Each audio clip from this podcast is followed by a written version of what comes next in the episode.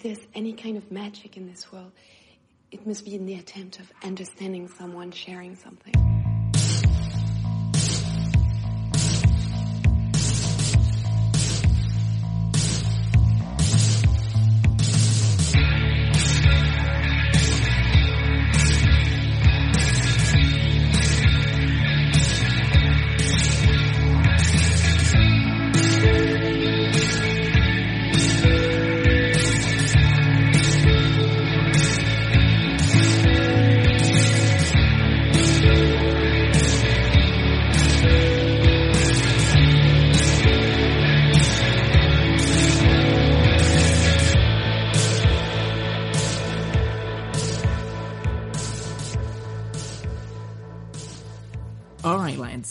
Let's get into it.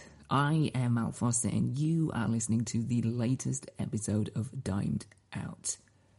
Before we get into this episode, which hopefully is going to be interesting, entertaining, and insightful, I certainly know that it was for me when I sat down with Tanner and talked to him a few weeks ago. It was all of that, and hopefully that's going to come across to you guys too. But before we get into this conversation, I just want to take a moment to say that I know times have been heartbreaking. I know times have been infuriating. I know right now it's like we're just circling around this, the nucleus of a shitstorm. But I just want to say that I, I hope all of you listening, I hope you're doing as good as you can. And I mean that with the utmost sincerity. It's been awful of late. But hopefully you're doing as best as you can. Hopefully you're doing okay. Hopefully you're looking after yourself. You're looking after those around you. These are the things that are of the utmost importance. You know, these are the things that get us through. These are the things that move us forward. Looking after not just ourselves, but those around us. Hopefully, yeah, hopefully that, you know, hopefully you guys are doing, as they say, as best you can. This episode is going to be a little light in the dark, hopefully, and it's going to be something in which we all learn something. I know that I certainly did. This episode features the second guest to appear on Dimed Out, and that is Tanner Banana, as I would say in my mixed mongrel accent. He refers to himself as Tanner Banana. I think that's how he pronounces it, but yeah, Tanner Banana, Tanner Banana. Let's call the whole thing off. Except let's not, because it's a really good conversation in which we talk about Tanner's project. And Tanner's project is just one that is deeply fascinating. Tanner has sold his house and is building a new home within a converted school bus. So we're going to dive into that. We're going to dive into the hows, the whys this has happened, what has attracted him to off the grid living in the first place, what he's doing to the bus, what his plans are, and we're going to branch off into other subjects as well, like fruitarianism, which I'll be honest, raising my ignorant hand up here, I had no idea what this was. I, it's kind of obvious when you think about it, and if you think about it for just a second, you probably have a good, I think, a good base idea. But we're going to dive a little bit deeper into that because this is, you know, as I outlined in the first episode, this is what I want this show to be. What I think it could be a window to different lifestyles and aspects of the human experience. And I think with this episode, we're definitely getting a bit of that for sure.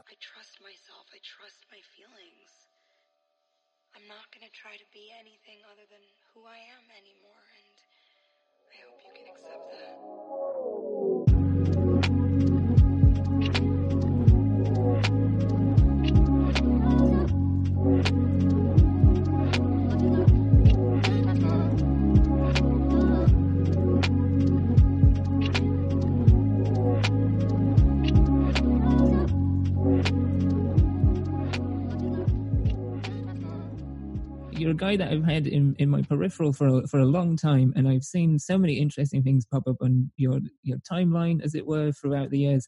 But recently, something caught my eye, and I was just like, "Okay, what's happening there?" And that thing is, as they say, not to bury the lead.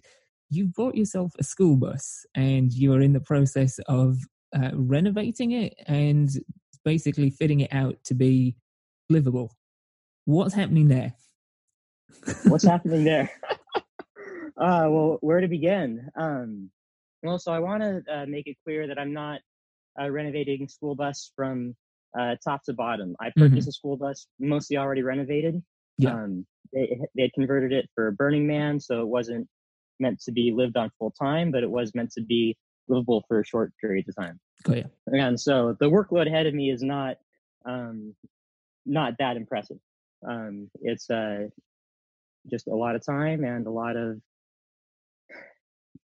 just yeah, a lot of time and a lot of uh, a lot of just simple uh, construction work. Just um, oh, it's fun actually figuring things out. Like um, like right now, I'm working on uh, figuring out the security system that I'll have on the bus, and RVs are broken into crazy amount. Yeah, I was going to ask about this. So yeah, let's let's kind of jump into this while you brought it up. What what is your plan for a security system?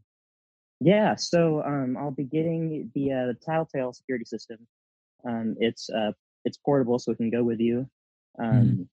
It's got um, uh, motion sensors. It's got an alarm, um, blaring lights. It's got uh, glass uh, shattering sensors.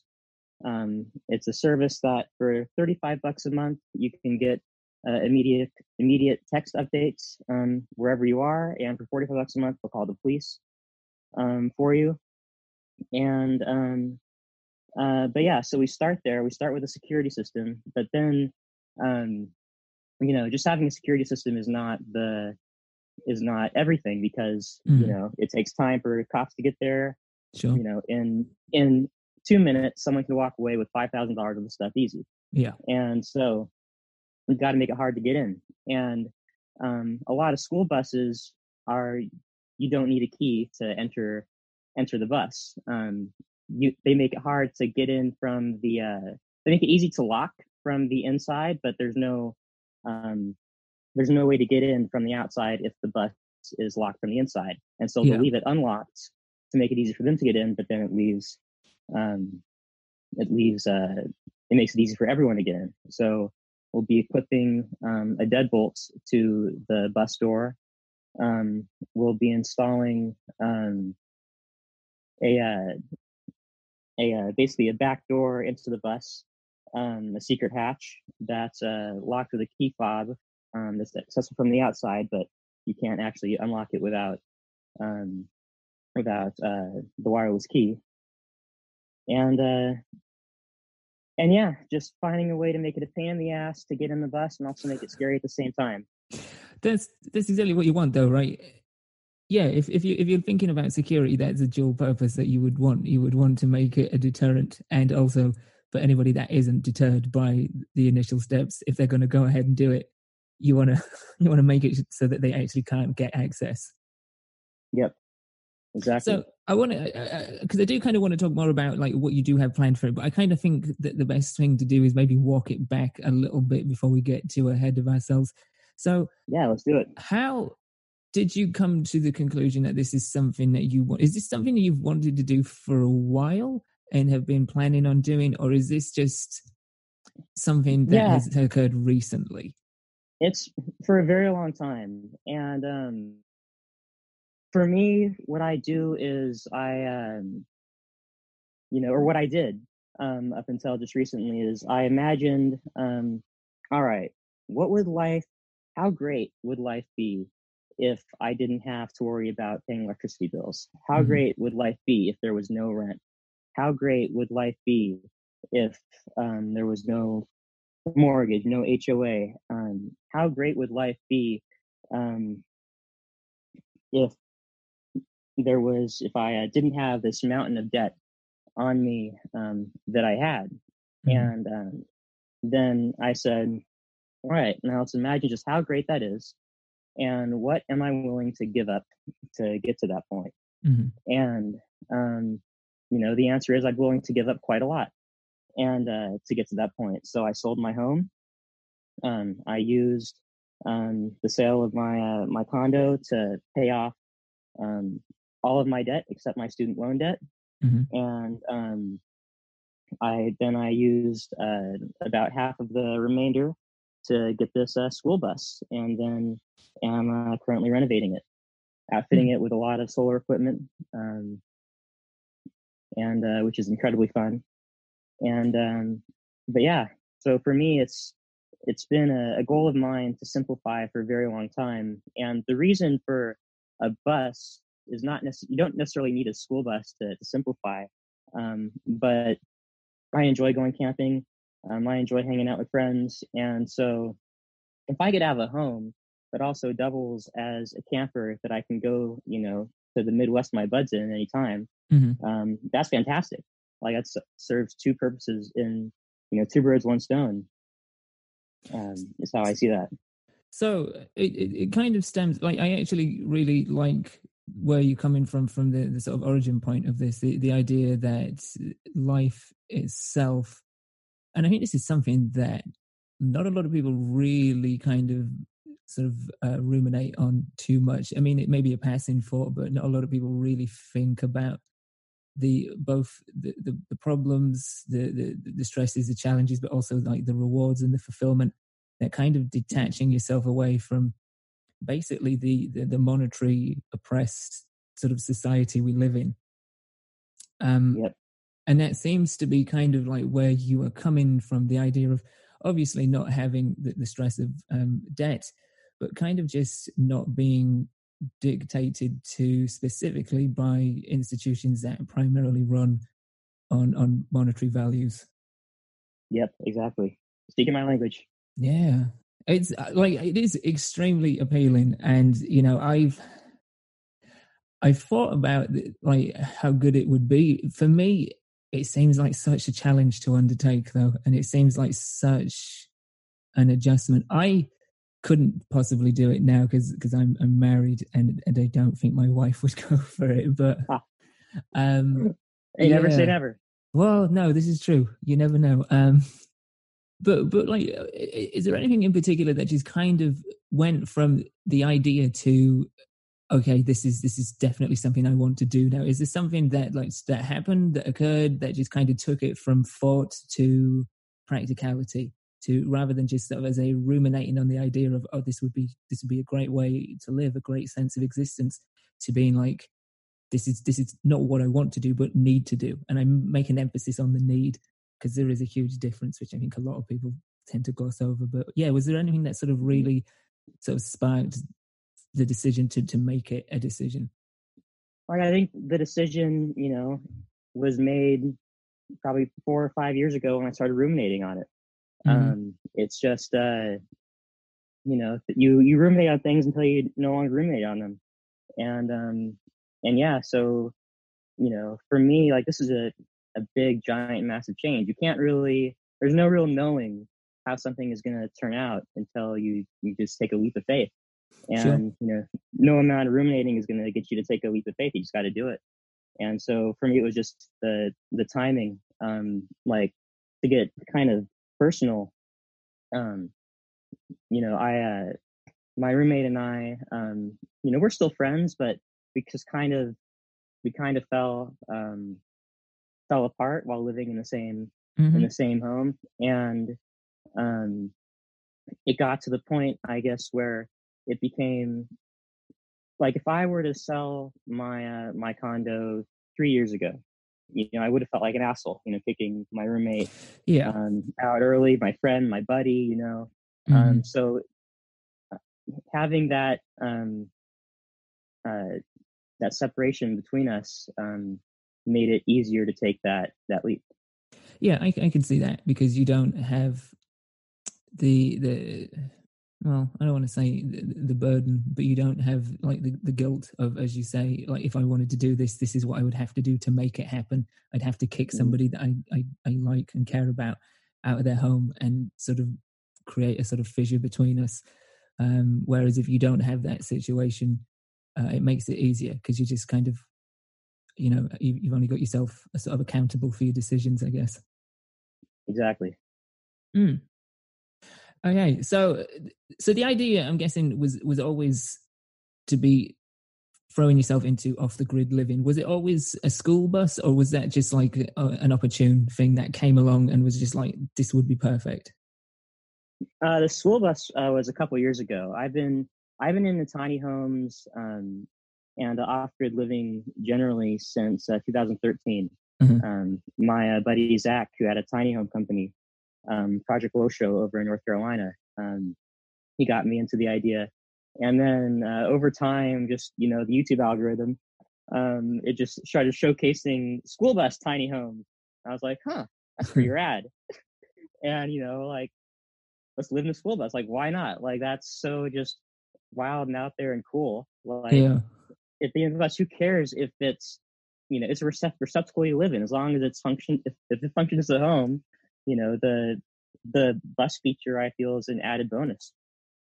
And so it it's also uh, um, speaking financially, um, like I after selling my condo, I wouldn't have been able to um, pay off um, all that debt that I did if I had went the standard um, tiny home route. Buses are super cheap. You can find um, like converted at like buses that are already converted anywhere from five thousand to twenty thousand dollars, and then way higher than that um, if you really want to get uh, high end. But uh, I bought this bus mostly converted for eighty five hundred bucks, and um, a tiny home. Uh, you know, I would I would have probably had to, had to have either uh, taken out a loan um, to get one uh, built, or um, or I probably would have had to just you know not have any money left over after the sale of my house. They're more expensive. Buses are are cheaper, and in my mind, they function just as well, and they can also move. So just to, just to clarify the presumably obvious, but because uh, I've heard the phrase "tiny home," and I think I mm-hmm. may have seen images of them, but I'm not entirely sure. Is it just exactly what it sounds like? Yep. Yeah. yeah, exactly. Is, is, it a singular room or is it a couple? Um, it, it depends. It's more more the the size of the space than the mm-hmm. actual amount of rooms that are in the home. Like you can put up just some plywood, you know, and uh, just run it straight through, and hey, now it's now it's a uh, um, there's two bedrooms in that tiny home. Um, oh, yeah. Um, okay. Yeah. Like I'm I'm just having a quick Google they, now. I see. Yeah. They can't really be appraised. Like if you were to if you were to sell, um, you know. Yeah. How does that How does that work? Yeah. It, it's it's um yeah, you it doesn't get appraised like a regular house, so it's up to the the tiny house company to put whatever price they want to on it. Um, or you as the seller of the tiny home to say, hey, this is how I'm going to sell it. it will have four one by one rooms. wow. If uh, you know, um, so yeah, there's a not a not a ton of uh, regulation um, in that, but a big part of that is because tiny homes are so hard to hook up to the grid to begin with. Um, it's expensive to hook up a tiny home to the grid. On on the topic of hooking up to the grid, how how, how exactly are you going to work with electricity? Is it all going to be run off off the battery off of the bus, or are you going to have like generate like this is this is the thing. This is why I need you on because my ignorance is is just palpable. Um, is it going to be off a battery, or are you going to have like a generator running?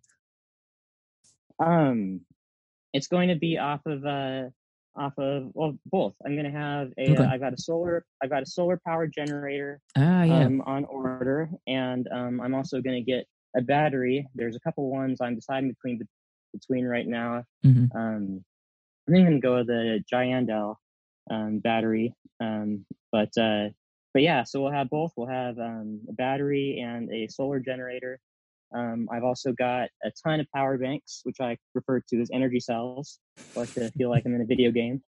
Um, and uh, but uh, it's actually um, uh, so right now I don't have the generator or the or the battery just yet. So I'm running off of um, those uh, energy cells, and so um, I've got a, a solar panel table that I got from a uh, GoSun, and uh, so I put that out and that charges a, a couple of the energy cells that I have, and then those um, can can charge uh, the rest. They can also um, run my fridge. Um, they can run my solar cooker in the evening when there's no there's no light out, hmm. and uh, takes care of the. I also have, have um, a solar panel in my window, which is uh, um, charging up uh, one of my lamps right now. And uh, so yeah, right now we're kind of just uh, it feels like a video game, charging and recharging all these different things and figuring out systems. But it's like it's it's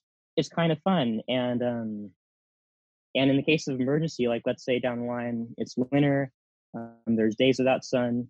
Um, having multiple energy cells, I can um, prioritize. Like I have one that I use for my Apple Watch and my AirPods.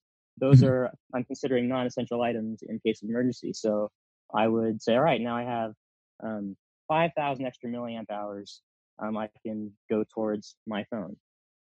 And yeah, so it's easy to figure out um, my needs and adjust accordingly as the weather as the weather changes. So you really are Um, thinking that far ahead to the point where you're sort of prioritizing um, energy source. Yeah, I suppose I, I- think when, when you undertake something of this magnitude and, and you plan on making this your life, I suppose you really have to have foresight and kind of look at details that a lot of people may sort of skim over. Yep, it's also like an um, you know, I'm gonna have a, wood burning stove instead of a heater, and the reason for that is because you know, let's say it's up in Oregon and it's freezing, and you know, um, no solar power, got to get heat somehow, and uh, um, wood burning stove requires no electricity, and so that can keep me um, alive and warm. That's a good point. So you are you you- you're taking into consideration different different climates as well. Because I was going to say, like at, at times, is is it going to be is it going to be insulated or, or heated enough for you to to kind of be able to, to be comfortable through through colder climates? Yeah, so the bus right now is uh, insulated on the walls and the floors. The Mhm. ceiling um, isn't insulated, and um, but I don't think, from my my experience in the bus so far, and I've been living in it for about a week now. Mhm. Um, Oh, so you you are actually in there now? yeah, yeah. Okay. yep, I am, yeah, and uh, yeah, um, but uh, but yeah, it is definitely um very well insulated. So with with the electricity electricity sorted, how how are you going to do for for for water, like running water and such? Yeah. So um the property I'll be staying on has a um has a running stream. It's a, a protected Ah. salmon habitat Mhm. actually. And um so um the company that I've gotten most of my solar equipment from, GoSun, they've got a, uh, an Indiegogo campaign right now for a uh, a water filter. Um and it's a solar powered water filtration unit. And um so I'll just go down the stream and uh, filter my water um, there during the summer, and then during the winter, I'll collect rainwater and then filter that. So that actually kind of leads me into to something else I was going to ask you. So is is the plan once you've got um once the bus is is all all ready and and well, I mean, yeah, once you once you've got it basically finished finished up to the to the point that you want it, is this is it going to be a static position or is this something that you are going to continuously travel? I presume that you know for for work purposes, you're kind of going to want to stay static for the most part.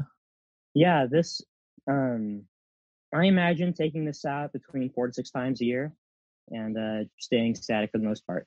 Um, but uh, ideally, down the line, like we're talking three, four years, what I'd like to do is I'd like to find a um, find a uh, used ambulance um, for sale and uh, convert that into a uh, a, uh, a tiny home, and then that can be a uh, a little travel little travel home.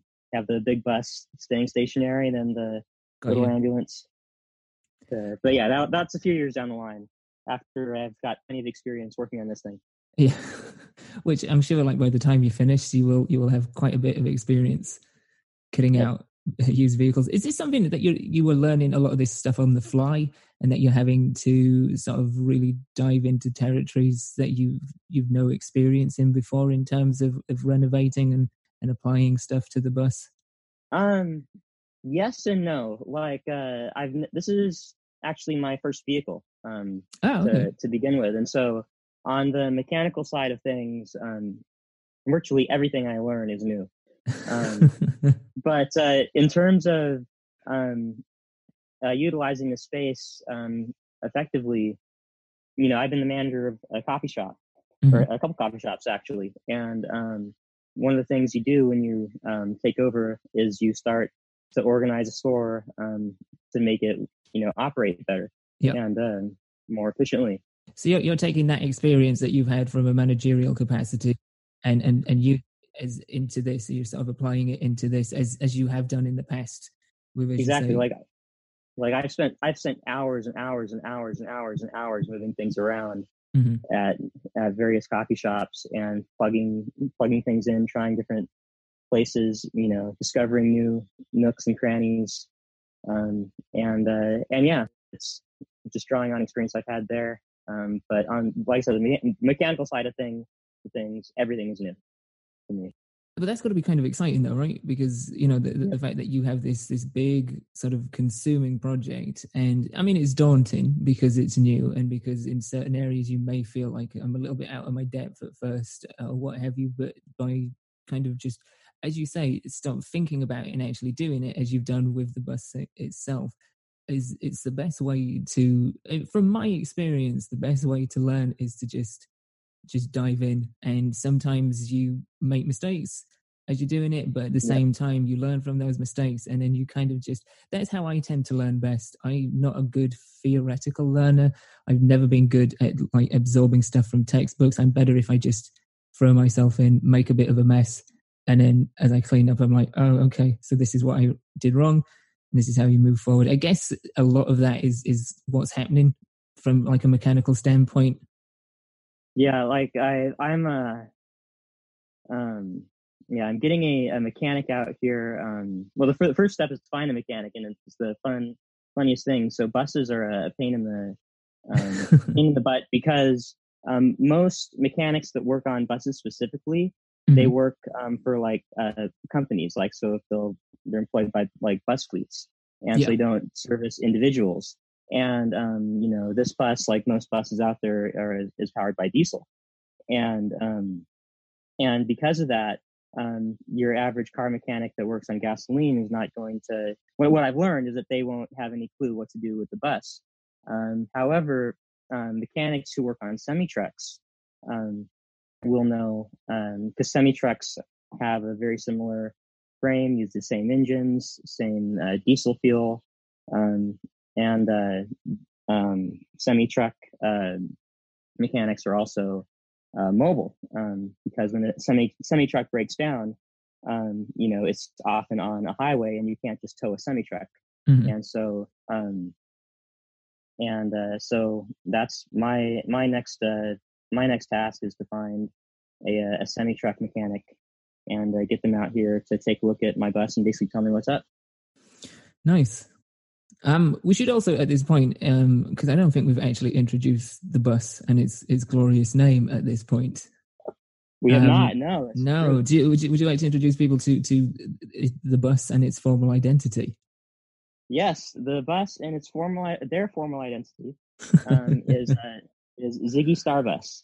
And you didn't uh, you name, didn't name the bus, right? This is this is an inherited name.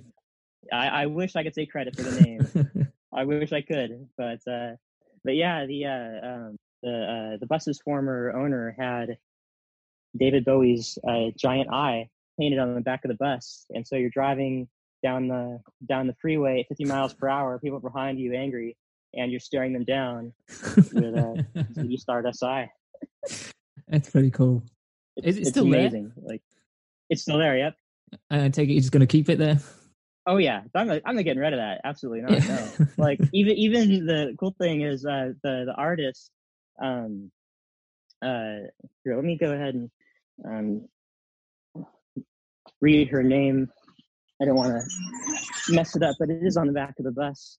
Okay. Give her a shout out. Sure. Yeah, yeah. Uh, Muck Rock. Muck. Um, is her. Yep, is her Instagram. Um, but uh, but yeah, Ashley Muck is her name, and she's the one who did the art on the bus. And uh, yeah, it is incredible. And holy shit, it is hot outside.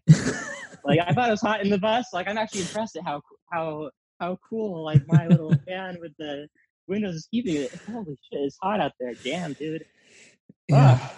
Yeah, I can imagine. Um, how did so? This is this is another question I have. How exactly did you acquire the bus? Is this uh, was it just by chance? Did you know someone um, who put you onto this? Did you go hunting for for buses? How how exactly did Ziggy Starbus end up in your life? Yeah, I, I went bus hunting. Well, so I I um was uh, just keeping an eye on um uh, different uh, schoolie for sale Facebook groups, and all the buses that I was interested in, they were on the other side of the country, mm-hmm. like so in in Florida, um, or they were too expensive if they yeah. were local.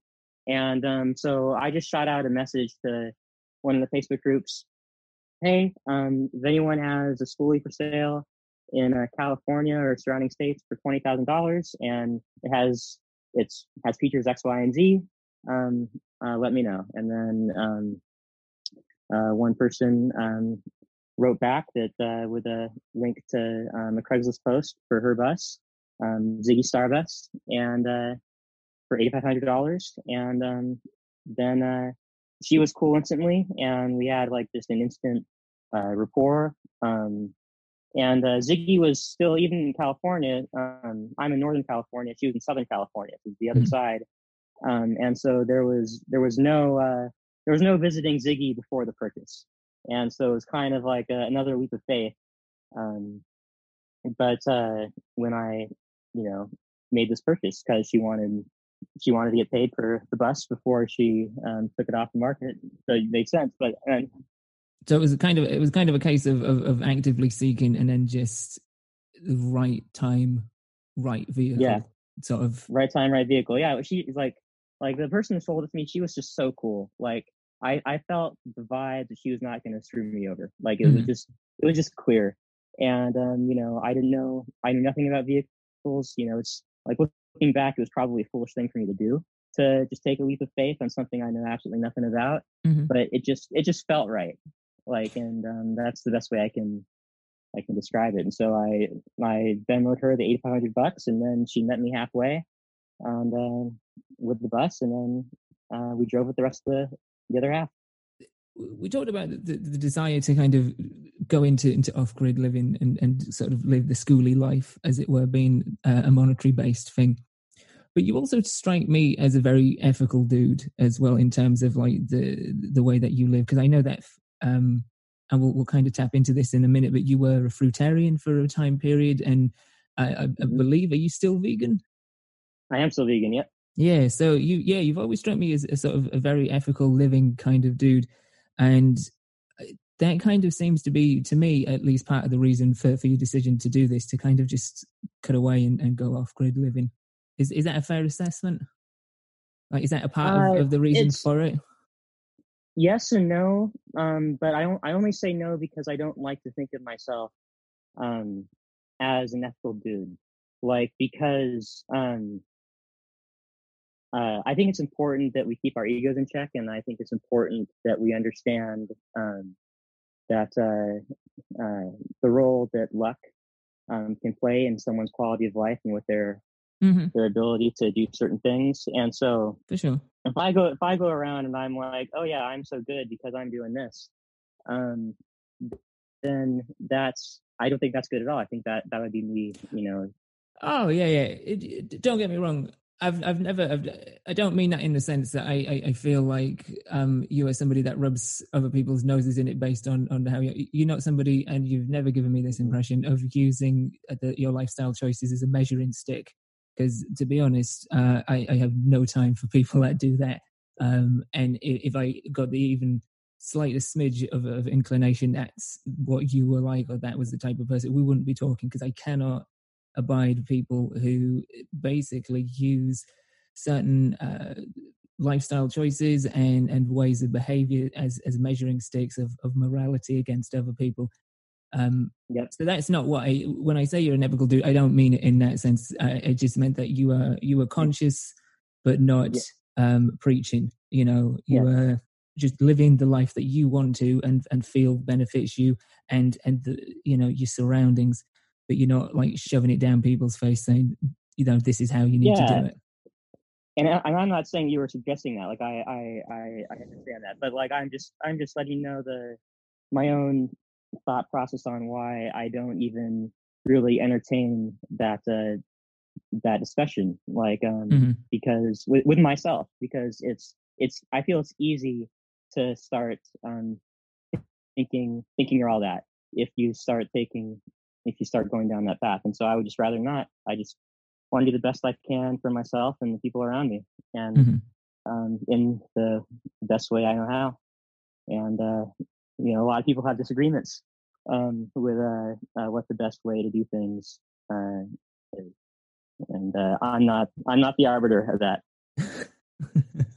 no, of course, unfortunately, you're always going to get people. And I imagine that uh, even this far into your journey so far with Ziggy, that you you've maybe come across, and I hope it's not the case because uh, you know I I just we don't need any more of this. But I imagine just because it is different and people are afraid of different, that you may have come into some sort of even at best sort of casual like passive aggressive resistance from some people.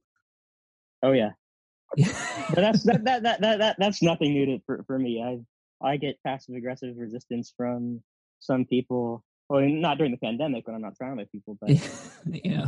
But every day of my non-pandemic life is uh, passive aggressive resistance. So it's nothing nothing new. Why why do you think that is? Do you do you think it just it simply boils down to the fact that people are afraid of of what's different?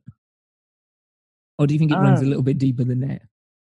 I I think um, maybe a little bit of both.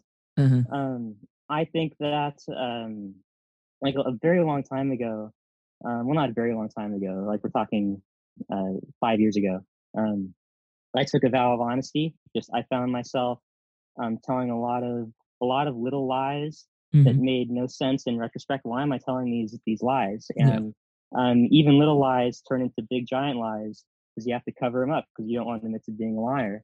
And so mm-hmm. it just got to the point where I was like, all right, I'm going to tell, I'm going to just tell the truth in, uh, in every instance. I'm not going to lie, um, for any reason.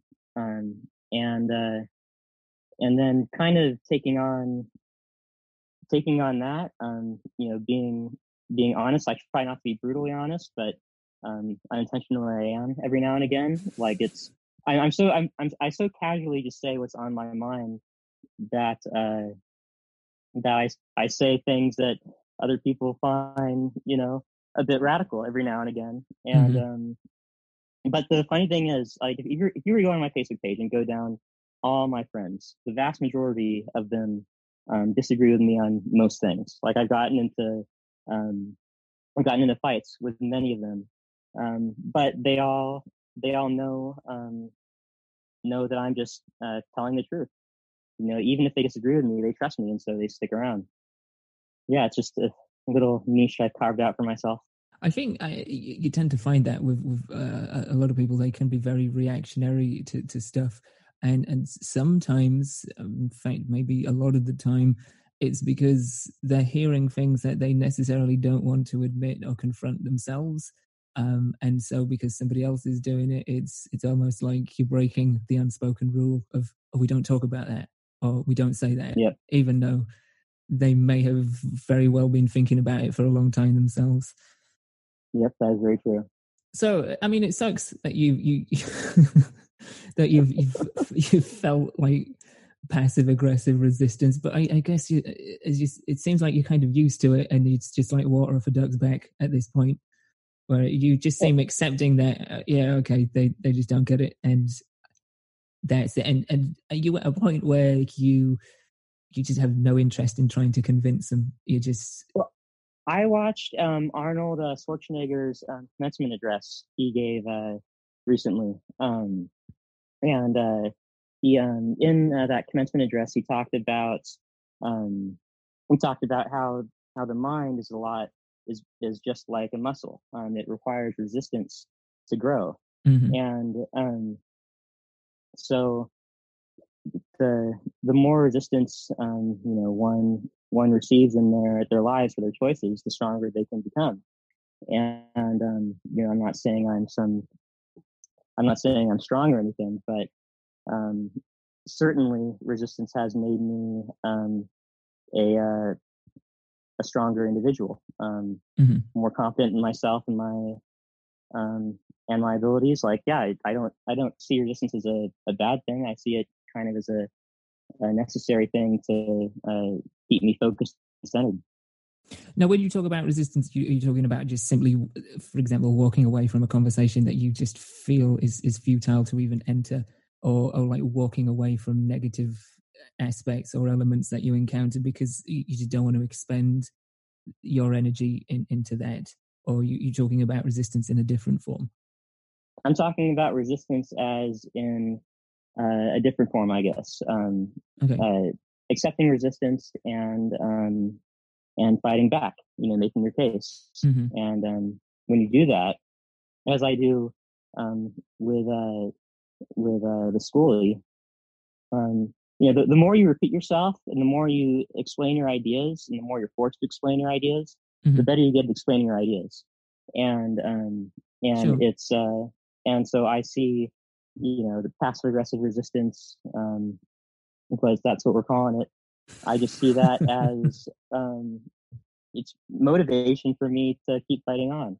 You know, I Mhm. don't I don't see it as a bad thing. I see it as, you know, it's, it's something very natural that's very human that we all have to uh, endure. Yeah. No, I, I, I- totally get where you're coming from, and and you you've you've struck me for for a while as as a guy that isn't afraid to stand his ground when you believe in something. Um, and and you know, if you know, correct me if I'm wrong, but you, you also strike me as somebody that isn't afraid to ruffle feathers from time to time. I'm not going to correct you there. No. yeah, I had a feeling I was correct on that one, but I just wanted to leave the door open just in case.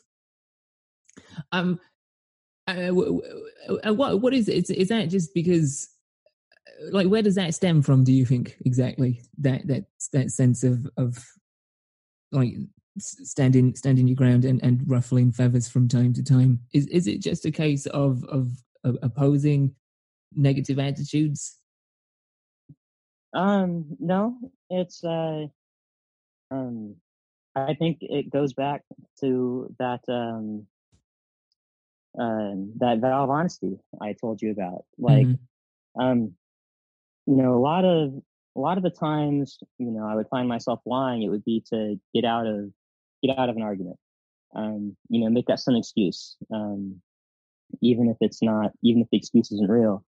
Um, and uh, um, taking that away, that ability to tell a little white lie, um, makes it uh, it makes it harder makes it harder to escape situations where you have to have to engage. Mhm. Um, so I, you know, I, I think that uh, all actions, um, you know, there's a reaction to every action, um, and nothing nothing is really self uh, contained. And, and um, so yeah, everything I've done, um, you know, to uh, alter my um, not alter, but develop my personality Mhm. Over the past uh, five years, and you know, even longer than that, if you want to like I've I've always I guess um like been a bit of a fighter. Like Mhm. I've uh um I was diagnosed with epilepsy when I was uh six and um Okay. or maybe maybe seven. I think no, I was I was six. Yeah, I was six years old. Um, diagnosed with epilepsy, and um, without fail, every single day, I fought my mother on uh, on taking my pills.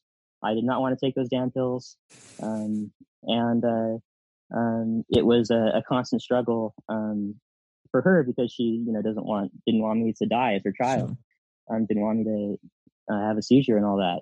And um, so I was not I was not an easy easy child, and um, and so I guess if you want to prescribe my attitude, if we want to call it that, to anything, it could be my epilepsy diagnosis and uh, my rejection of that from an early age. But Mhm. um, but as far as standing my ground, um, I that's a standing my ground like to the very end. That's more of a new thing to me, and I think that's more related to you know if I can't find a way to escape without lying, well, I'm not going to escape. Do you is so the, the the vow of honesty and and that sort of commitment to to that mentality is is that more as a as a way of being um more honest to yourself and and finding a sense of fulfillment by avoiding lies whenever possible Basically, yeah. Yeah. And um, but uh, you know when like I have um friends that aren't great friends that trust me more than their own great friends, um, Mhm. just because of uh, who I am and how I've been, and um, you know that's it's become a, very very valuable thing in my life, and I don't want to, um, you know, it's it's easy to keep on not lying, um, you know, because it's something I don't want to give up. Oh, for sure. I mean, it, it, as as redundant as it may sound on the surface, it can be hard to tell the truth um, because there's more consequences, I, I guess, sometimes. Um, but it seems mm-hmm. like you've found more fulfillment just in general since you've, you've decided to, to take this vow of honesty. Yeah, absolutely. No question there. All right. Um, I kind of wanted to dip back into something I touched on briefly, and that's um, your, your stint, because I believe you're not a fruitarian anymore, but you were at one point for a period of time, right? Yep. Okay, so how? So first of all, uh, again, to sort of just extrapolate on on the presumably obvious, fruitarian is is a dietary. Uh, would you refer to it as a lifestyle? Back when I was a fruitarian, I called it a lifestyle. So okay, I think I I think uh, you know it's one of those things where um, it's a life lifestyle if you're in it, and it's mm-hmm. a diet if you're not. That's a good way of putting it, actually. Yeah, I got into that. Yeah, I was going to say, how did you get into that? I had been vegetarian uh, for a very long time, mm-hmm. and you can put vegetarian in in a, a quotes there because um, there was I was a vegetarian that didn't eat. I don't think I ate a single vegetable, like I, not a one. Like my my diet was was mostly um, sugar. Like I I ate cake, I ate Oreos, I ate Cadbury cream eggs.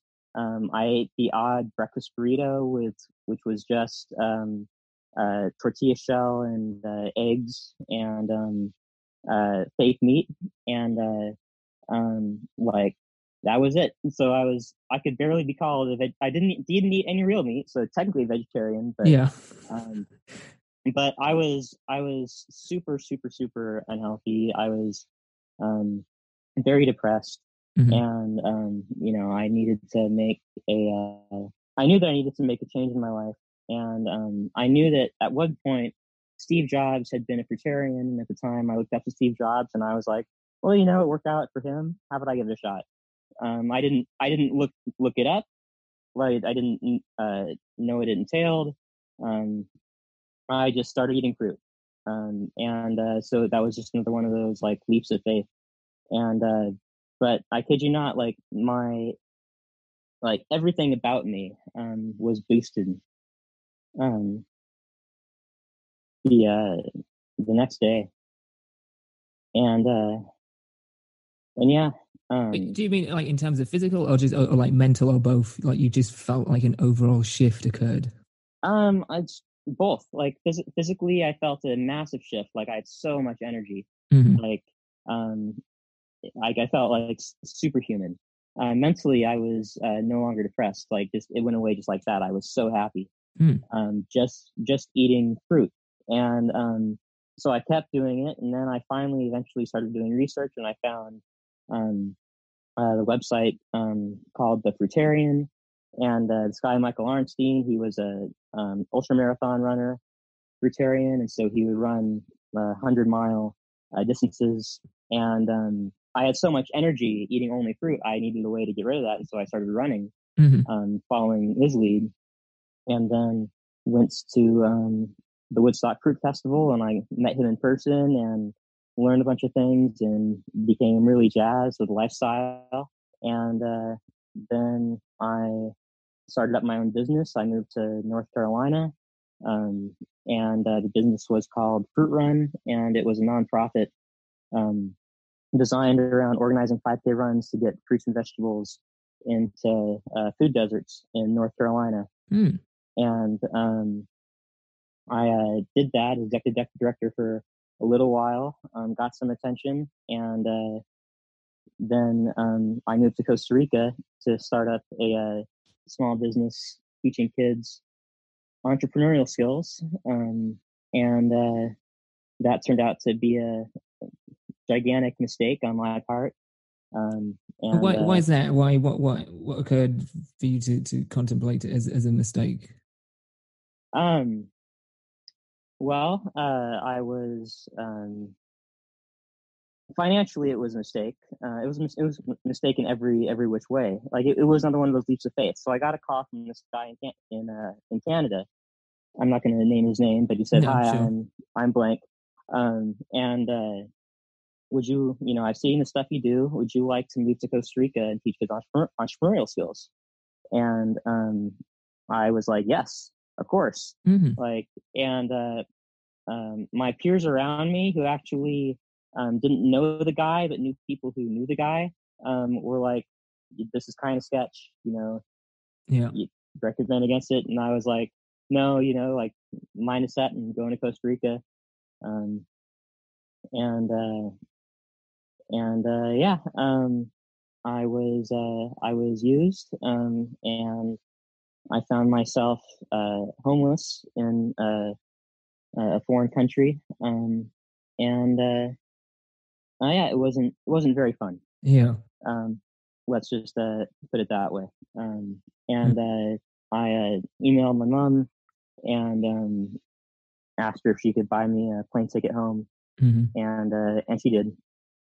And so then I came home and um, got a job at Starbucks. And uh, while at Starbucks, I worked. Um, I usually work seven days a week, um, uh, multiple shifts um, on uh, many days um, every week. And uh, fruit has like a ripening schedule. And Yeah. my my star my schedule at Starbucks was so chaotic that um, the its schedule did not mesh well with the fruit's ripening schedule, and so I had to stop um, Mhm. being a fruitarian. Um, you know, the the fruit was, um, yeah, just not. I couldn't. So yeah, I, I just became a vegan, and I've been became just I've been a vegan since. Um, I've tried to get back into into it every now and again, but um, it's uh, it's one of those things. It's hard to to do that second leap of faith all over again. Like I don't, I honestly don't think that I will. I was Um, gonna say, uh, I think about it every now and again. Yeah. Do you, do you think that there's there's kind of like a maybe a mental block in there because you know obviously it's it's done wonders for you. It's it's taken you out of your depression. It's given you energy. It's kind of given you a sort of resurgence in in life. It seems, but it's also kind of led to a point in which you know obviously things didn't go particularly well. Um, and do you do you think there's sort of like lingering memories attached to it, and that's why it's hard to get back into fruitarianism? Probably, you know, hmm most likely yes, but I also don't. It's not something um, that I consciously think about Yeah. that often. So if there is a mental block there, it's more in the back of my mind. Sure. But uh, but yeah, I uh, um, I've got only only good memories of being a vegetarian. Um, Well, that's good. of, Um, of the lifestyle. Yeah. Well, I'm I'm pleased to hear that. Um, in in terms of the lifestyle, for those of you who who may be wondering, uh, what exactly is a day like in in the life of a fruitarian? Like, do you? And and again, this is my ignorance on parade here, but do you comprise meals based around fruit, or is it just like little and often consistently throughout the day? Um, it was um not not uh not little and often, a lot and often, consistently throughout the day. Like hmm I think like um imagine um just to use use one one single fruit um the banana um like I, I would I would go on I would go on a uh, a bananas only diet um for a month every now and again as like a uh, so it's called Banana Island and um basically like a uh, kind of like a uh, uh, a, a reset um but um it was I ate basically 30 bananas a day, every single day for 30 days. And that came out somewhere in the neighborhood of uh, 3,000 calories um, worth of uh, bananas every day. And Mhm. so, um, so to think about one uh, banana as a serving, um, that's 30 servings of uh, food in a day Sure. or you can do like 15 servings of two. Um, but yeah, um, or you know, but a lot of fruit, like not a lot of fruit a lot of the time, and uh, not not not small portions. Like I would, I would literally like there's there's video I think on YouTube. Um, I think it's on YouTube of uh, me doing a a, a smoothie, which is just 15 bananas blended together. Wow. Like that was a meal. I got to ask: is is that actually is that like is this enough sustenance in there uh, with that amount of bananas? Are you getting all the necessary um, sort of nutrients that you need? And and also, is is that actually good for inside? Is that because that's like a lot of concentrated banana? it, it is a lot of concentrated banana, but um, yeah, but uh, but no, it um, uh, if you actually were to uh, look up um, the uh, um, the nutrition facts mm-hmm. of a single banana, you would find that it has um, at least some of some percentage of everything you need except vitamin D, um, and uh, um, and uh, and B12. Um, those would be the two that uh, you'd be missing. Mm-hmm. Um, and so, um, just um, increase the amount of banana, and then you increase the amount of the percentage of your daily value that you're getting for each of those things. The one thing that people get worried about with bananas are the um, is the potassium. Yeah, they say, "Oh, is that would that be too much potassium?" That's what I was thinking. And yeah. and um, I've done um, Banana Island four times, um, thirty days, and uh, each time. And um, speaking from that personal experience, I've I felt better eating only bananas, having a, a simple, um, simpler diet than I did eating a variety of fruits. Um, and the reason that at least I was told that was, was because having only one thing makes it easy for the body to digest rather sure. than breaking down um, all these different foods and separate and uh, separating them. Yeah, I, I can get that. If if you if your input is literally one thing, then then your body is kind of like, oh yeah, we know exactly what we're doing with this. Um. So yeah, it's it's it is perfectly feasible by all accounts to yep is is it something you can sustain? Say for like if if someone and I mean I don't know how many people are gonna gonna attempt this, um, or, or even sort of dip a toe into the fruitarian lifestyle. Um, but if somebody wanted to do, if someone wanted to live a, a full calendar year on Banana Island, is that doable? It's something that I plan to do that I never did. Mm-hmm. And if I was if I was still a fruitarian, I probably would have done it by now. Mm-hmm. Um, but uh, you know, I, I want to say yes, um, but uh, I don't think there's ever been a, a, study on can someone survive on a bananas alone for a year. It'd be, you know, fascinating study. I'd mm. love to love to know. I'd love to be, you know, the the uh, the test subject, the guinea there. pig, yeah, the guinea pig.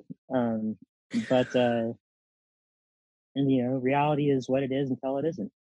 And you know, I wouldn't, I would never expect um, most people to become fruitarians, let alone, mm-hmm. um, you know, eat a mono fruit for a month, let alone a year.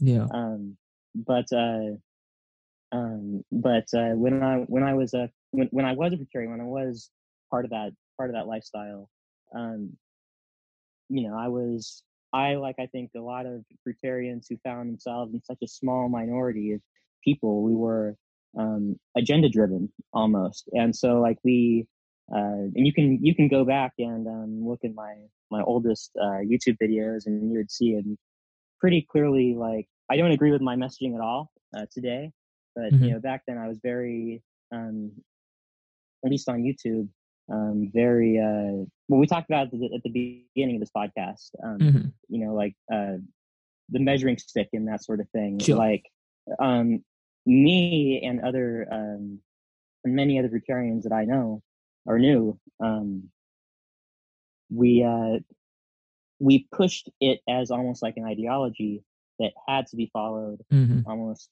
um, existentially, and uh, we uh, we acted as if one day everyone would be fruitarians or raw vegans, yeah. and um, I think the only way you can really um, go hard on a, on something for your whole life is to uh, see things with that sort of ideological um, bent.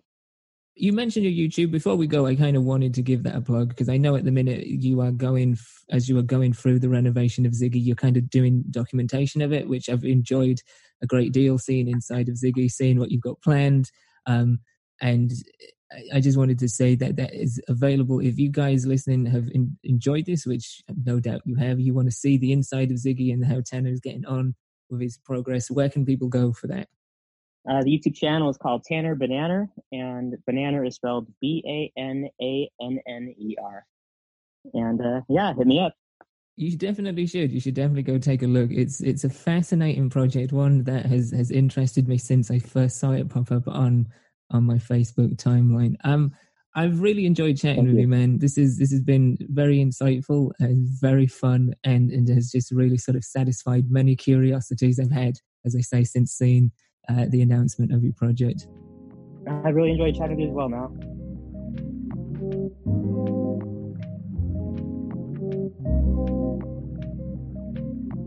So there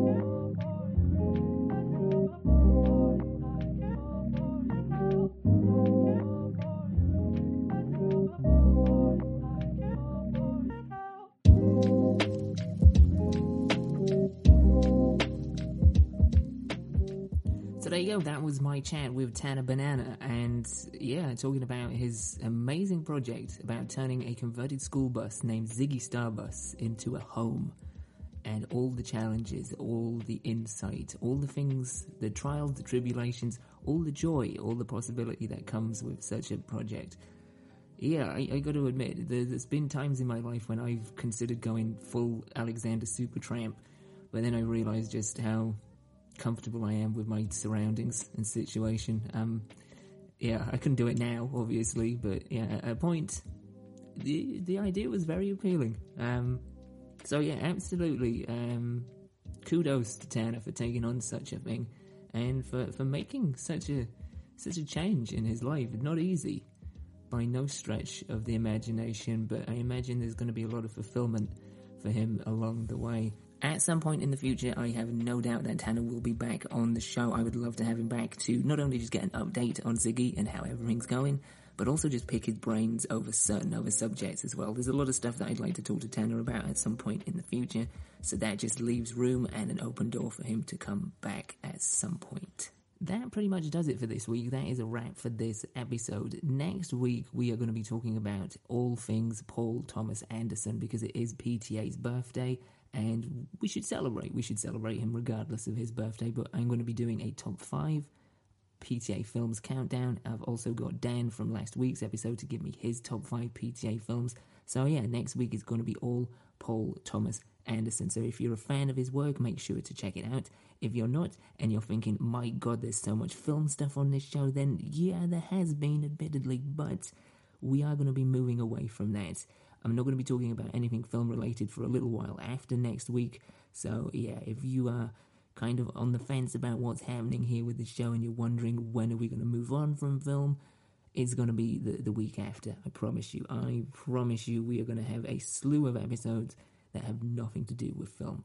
But next week, it is. It's going to be all about PTA. So, if, again, if you're a fan, make sure to check it out and celebrate the man, his work, and his birthday with us here Dimed Out. Before we go, if you have subscribed to the show, um, then first and foremost, thank you so much. You really are the cat's nightcap, and your support is making a huge difference. I genuinely appreciate it, whether you have subbed or you haven't.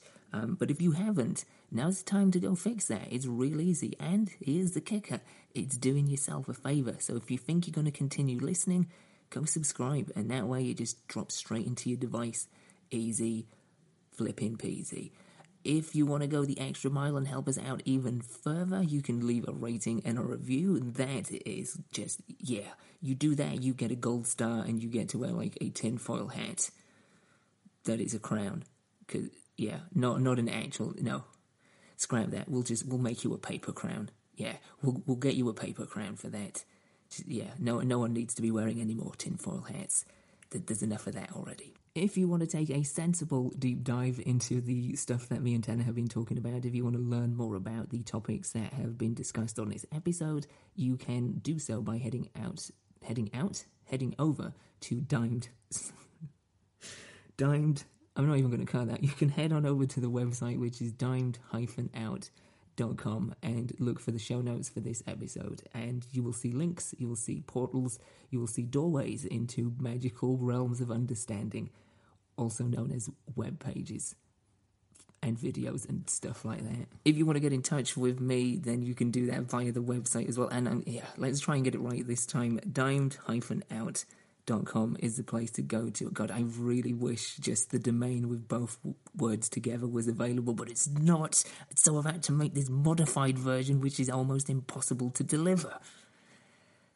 Anyway, Um, yeah, if you want to get in touch with me about the show, you want to say, hey, what's up? You want to leave suggestions, comments, uh, recommendations for topics to cover in further episode, whatever it is, you can do so at dimed out.com or you can do so via the Facebook group or you can get in touch with me on Twitter at I am Mal Foster. Before my voice goes full time Tom Waits, which admittedly I actually wouldn't have a problem with, but before that happens, and so you can go along with the rest of your day and your life, uh, that is it for this episode. I do sincerely hope you've enjoyed it. If you want to get in touch, please do so.